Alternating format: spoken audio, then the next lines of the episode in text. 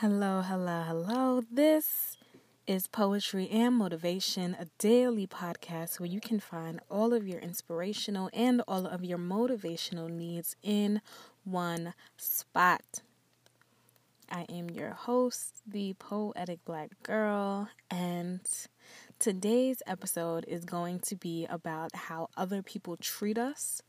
Not all the time is it like great sometimes people don't treat us like we're their best friends or you know their brother or their sister or even just with respect. And even though it's common to to me and you that you should be kind and you should be loving and you should be welcoming and you should just be respectful it seems like common sense common sense actually isn't so common for a whole lot of people. So in this world that we are navigating that has hundreds and hundreds and hundreds of people that we interact with through our lifetimes, it's important to have different guidelines on how to treat and deal with the people who don't necessarily respect you and who you don't have boundaries with and you know who can overall agitate you. So, please excuse the sniffling. I'm getting over a cold. Make sure you're drinking your tea.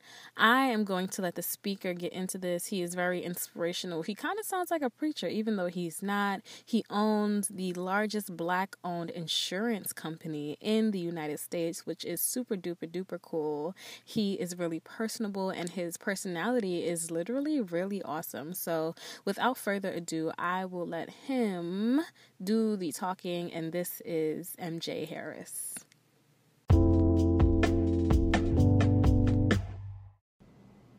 Hey, everybody, get in here, get in here. Let me tell you this. Let me tell you this.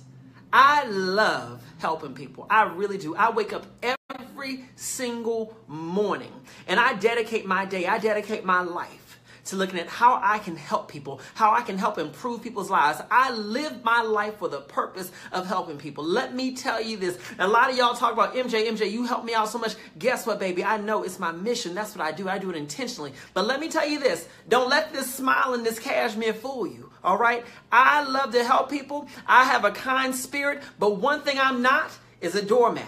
I used to be one. And I'm going to tell you about my path from being a doormat to having actual boundaries in my life and learning that it is my responsibility to teach people how to treat me. So I want you all to come in here. I want you to click like on this video. I want you to click share on this video. And I want you to watch and listen very, very, very, very, very closely. All right. Let me tell you this. You will literally give your happiness away behind trying to be everything to all people, behind not setting boundaries, behind letting people walk all over you. I can tell you that I lived most of my life, most of my life, well into my 20s. All right. So I'm 32 right now. Right. So well into my 20s, literally being a doormat. Okay. Letting people walk all over me. You you know, the kind tell me tell me do you do you relate to this kind of feeling where you have an argument with someone or a disagreement, right?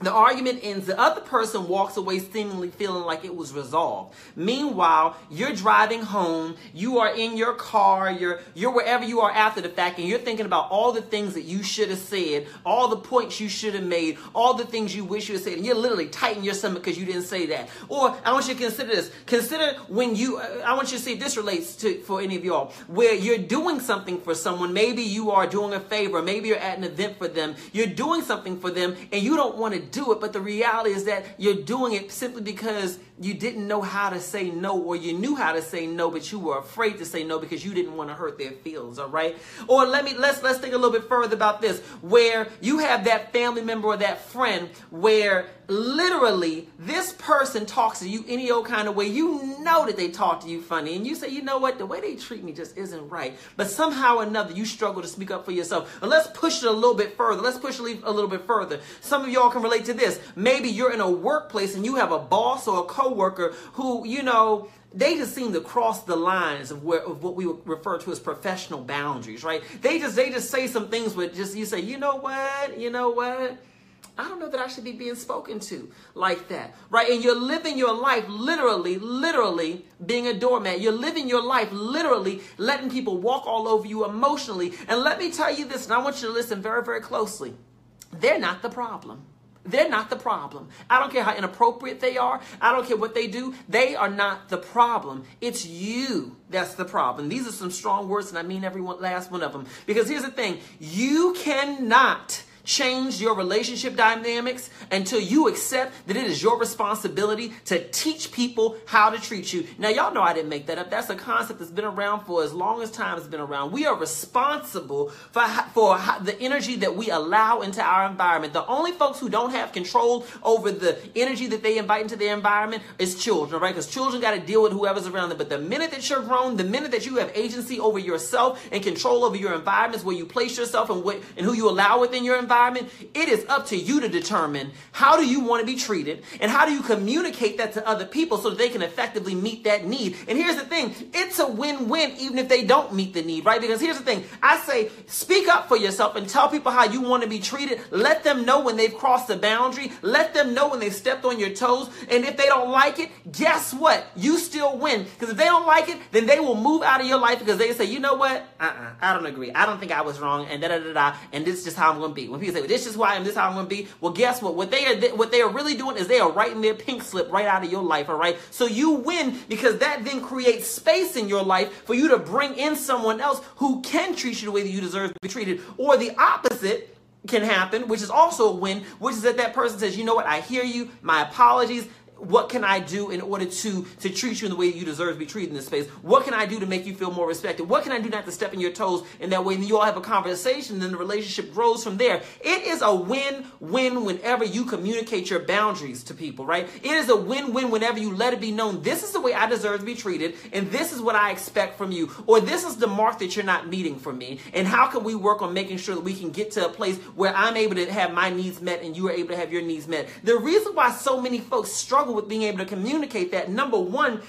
is fear of abandonment. Their fear that if I communicate what my needs are. If I communicate, this is how I deserve to be treated, this is how I want to be treated by you, and you're not meeting the mark, the fear is what if this person abandons me? What if this person doesn't want to be in relationship with me anymore? What if this person doesn't want to deal with me anymore? So that's the first fear, and I think I've already addressed that. That fear really is just a figment of your imagination. It really is just a remnant of a mindset of scarcity. It's a mindset that says that even though you're not getting what you need from this person in terms of the way they're treating you right now, you would rather deal with subpar treatment treatment than be without this person. And the reality is that even if this person left your life because somehow or another they weren't willing to meet your needs and give you what you want, need, and deserves in terms of treatment, offering you a healthy dynamic within the relationship, even if they chose to do that, you still win because that creates space for someone else to come into your life who can benefit you. Now, I want you to consider this also. If somebody can clearly hear you say, hey, the way you treat me really doesn't work for me. I really don't like it. And then they're willing to walk simply because of that. Well, tell me this. How much does that person really deserve to be in your life in the first place? If someone really is going to walk out of your life simply because you asked them to raise the bar and offer you a level of treatment that reflects what you want, need, and deserve, that they're willing to leave right out of your life, that's a person who really and frankly is showing you, I'm really not healthy enough to be in your life. I'm not going to be able to offer you what you need. In fact, by keeping me in your life, this is going to be a toxic dynamic because their feelings and what they want they place it at such a high level within their mind. They give it so much priority that you will always be in the back. They're willing to walk out of your life rather than giving you a healthy dynamic and respecting the boundaries that you set for them. That is a person that you don't want in your life, all right? And I didn't recognize that early on. I didn't recognize that at all. I thought that my greatest fear was I said, I don't want to set any boundaries and I don't want to have to teach people how to treat me because what if they walk away? What if they don't want to be here anymore? And then I'm going to be all alone and I won't have this friend anymore. I won't have this partner anymore. And what's going to happen? What's going to happen? What's going to happen? And what I had to really accept for myself was that the greatest gift that I have is myself, right? You know, that's the greatest gift. I am my greatest gift. And I am disrespecting the gift that I am by allowing anybody into my space who's not willing to respect my boundaries, right? Especially after I've communicated those boundaries to people. It is my responsibility. This is what I had to teach myself. And this is what I had to really take in that it is. You have to teach people how to treat you. Like MJ said, people are not born with a guidebook on how to treat you and knowing the things that you do and don't like. So if it's a person that you see value in communicating with in the future, maybe you shouldn't just X out the entire relationship. Maybe you should take the time to articulate how you need to be treated by them and articulate your boundaries so that your relationship can further you know grow and develop and become something that is mutually beneficial to both parties. Mutual is a very very very important word as you get older because you start to realize that you don't want leeches in your life nor do you want to be a leech in somebody else's life. So mutually beneficial relationships and situations are the best for all parties involved. And these are the situations and relationships that you know we want to be in because every everybody's happy. When you feel like you're being listened to and when you feel like you're being heard and you're hearing somebody else, it gives everybody a feeling of satisfaction. There's trust there, there's there's love there, there's communication there, there can be commitment there, there can be just so many positive positive reinforcing emotions. So this is Tuesday. and I hope that you enjoyed this little talk by MJ Harris.